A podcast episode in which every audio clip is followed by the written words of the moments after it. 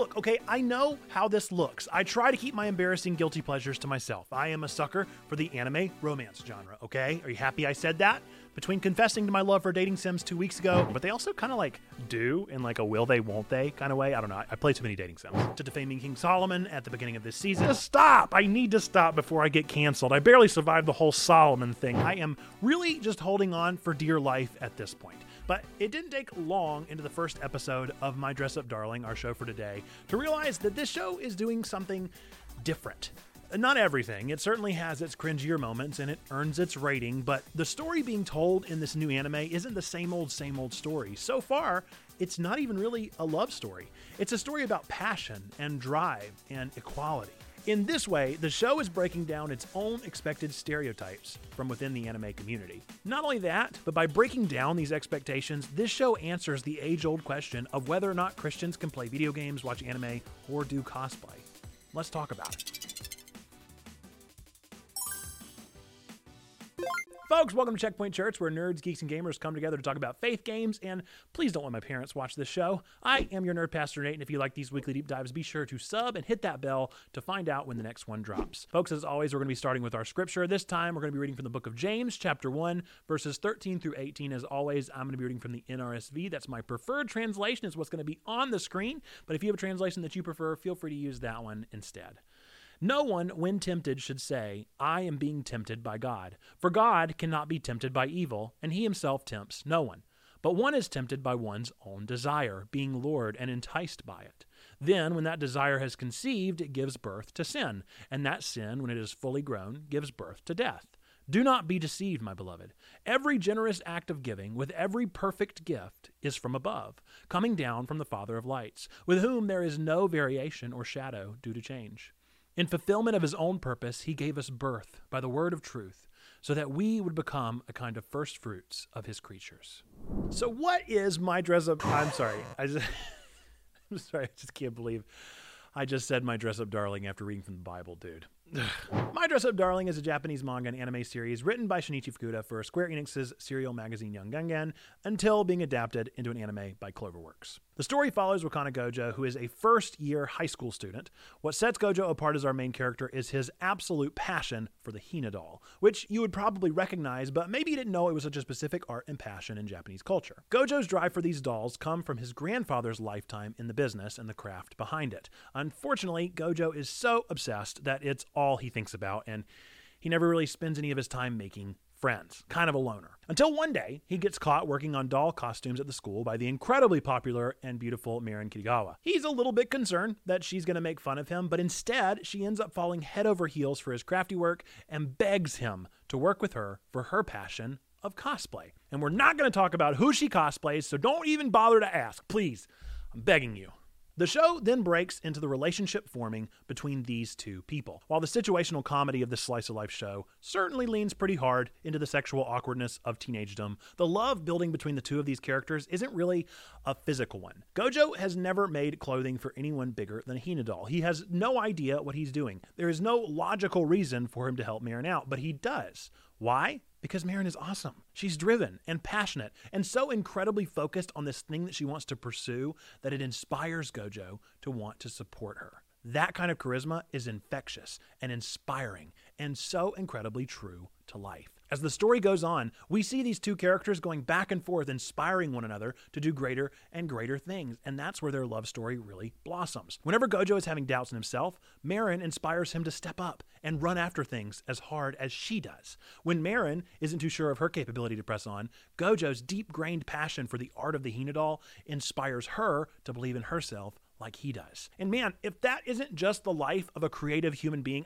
I don't know what it is. I find inspiration all the time, and those are my favorite kind of people. But it doesn't really stop there. This show has one of the most daring quotes in its like very first episode. Whenever Gojo learns who Marin wants to cosplay as, again, we're not going to talk about it, he thinks that it's a character from a video game that only boys would want to play. Marin, instead of backing down, stomps her foot in the ground and proudly defies that stereotype and proclaims, Does being a boy or girl matter when you really like something? Gojo then thinks back to his lack of friends and realizes it's because of a bully that made fun of his passion for designing Hina dolls that has made him so closed off. Something that this bully claims only girls should do. Let me go ahead and tell you, as a lifelong weeb who has constantly grown up on the outside of popular culture, especially popular boys culture, can I get an amen? It still embarrasses me to no end when I confess to reading girly manga or having some feminine hobbies or passions. I can remember wanting to play Harvest Moon instead of Halo, or wanting to color and craft while the real men played flag football, or preferring Cardcaptor Sakura over Naruto. The toxicity of gender stereotypes and expectations is a real thing, and it's really dumb because passion is passion, drive is drive, and expectations, well, they're unfair. That brings us really well into our scripture for this video. This passage is from the very start of the book of James, and James is a pretty interesting book to read through. Some people like to look at this book as like Proverbs in the Old Testament, but instead being told through a New Testament lens. In that way, the book is definitely full of practical and tangible direction on how to live life as a Christian. But James is actually mostly writing to the pretty specific audience of Jewish Christians during that time. Much of his process is going to be in the vein of someone who was religious in a very specific way, who is now transitioning to the new way of living a life as Christ lived. Now, the way that the scripture still lives for us today, because I don't know about you, but I'm not Jewish and this scripture still speaks to me, this scripture speaks to people who grew up in the church and are still learning or unlearning or deconstructing or reconstructing some of the things that we might have misunderstood when we were growing up in the church context. This passage in particular is breaking down what we think of today as the idea that God causes us to sin or to be tempted, that God allows evil to happen to us. This is heresy to James because God can't be tempted to tempt us. Instead, our temptations are a perverted twist of our own desires. Some translations don't even use the word desire here, but instead use the word lust. It intercepts the perfect desire, turns it into something perversely lustful, and then grows and festers it until the point that it is able to give birth to sin. Now, I know what you may be thinking. Hey, uh, Nerd Pastor Nate, this show kind of sounds like one of those things.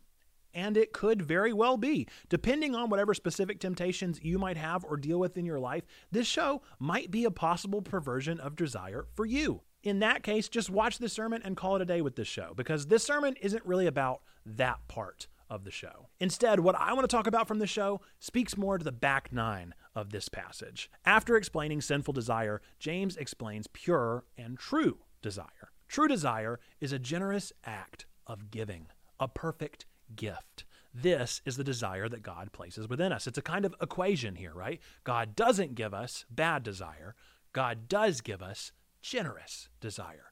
So, what is that all about? Well, continuing our equation out, if bad desire is a twisting and distortion of the original desire, then a true desire must be one birthed directly out of the vision that God has laid before us. No time for that kind of twisting and perversion. So, what kind of desires would God give us? I see God as being one of many names, but one that I relate to the most as an image bearer of God is that our God is a creator God. God is a creative. Whenever I'm in the act of creating something, whether it be one of these videos or a game or a piece of music or a drawing or insert whatever creative art you want to here, I feel like I am connected to God within that experience. Does it have to be an inherently Christian thing that I'm creating? Well, that's kind of an absurd question, right? God doesn't make Christians, God makes human beings. God makes the sun and the stars and the moon. God creates the sunset and the sunrise. Are those Christian?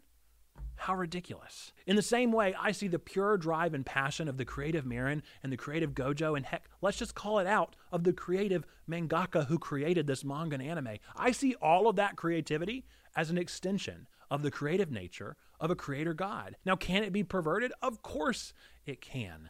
We can mess it up with our own humanity, our own lust. But I think that God has the redemptive power to use and to make good out of the mess of our humanity. And that ultimately there is a kernel of creative divinity within each thing that is passionately and earnestly crafted. So that's my diatribe as a creative person, but what does this actually mean for us today? How can we use the true passion for our daily lives? Well, hopefully, if you're creative, then you feel like this has given you permission to not feel like you have to create within the realm of Christian art, to not be held down or burnt out or tired or exhausted by the expectations put upon you by the church or by media or by whoever may be doing it. Instead, stand proudly, like Marin, and say, does being a boy or girl or Christian or atheist or black or white or whatever matter when you really like something? Discern what that true desire might be in your life, or maybe lean on a mentor and discover what that might be, and then run after it like wildfire.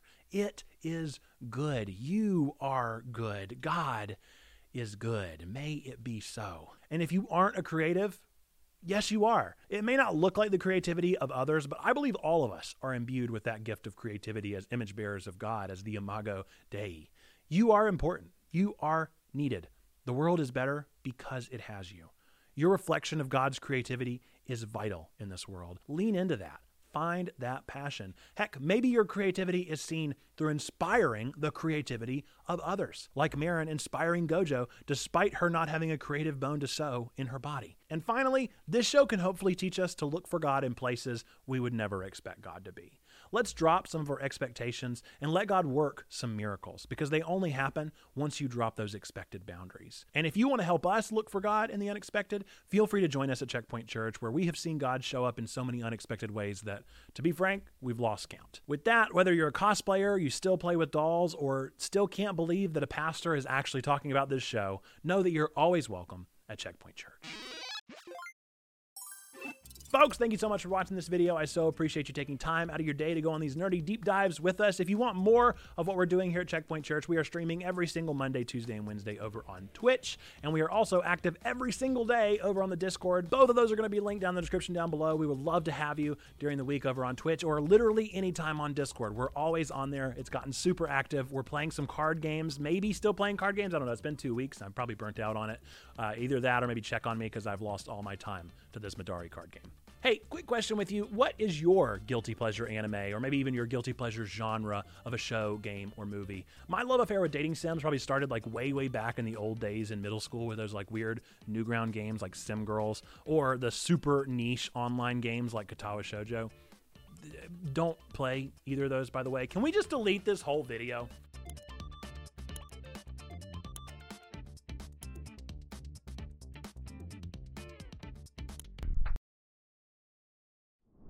With that, we're going to end this video with our three things that we believe to be true about every single one of you out there, regardless of where you might be with God, whether you believe in God or not, whether you go to church or not, whether you enjoyed this video or whether you just clicked on it because you were like, this seems weird that a pastor's talking about this. No matter where you might be right now, we believe that every single one of you watching this video have these three things to be true about you. Number one, we believe that God loves you, like really, really loves you. Number two, we love you. We want community with you. That's what we're doing here on YouTube and Twitch and Discord. And number three, we believe that you, yes, you matter. You're a person of sacred worth. The world is a better place. Why? Because you are in it. Folks, with that, until the next time that I see you, whether it be on Discord or on Twitch or back here, same time, same place for another one of these nerdy deep dives, I look forward to seeing you then. Bye bye!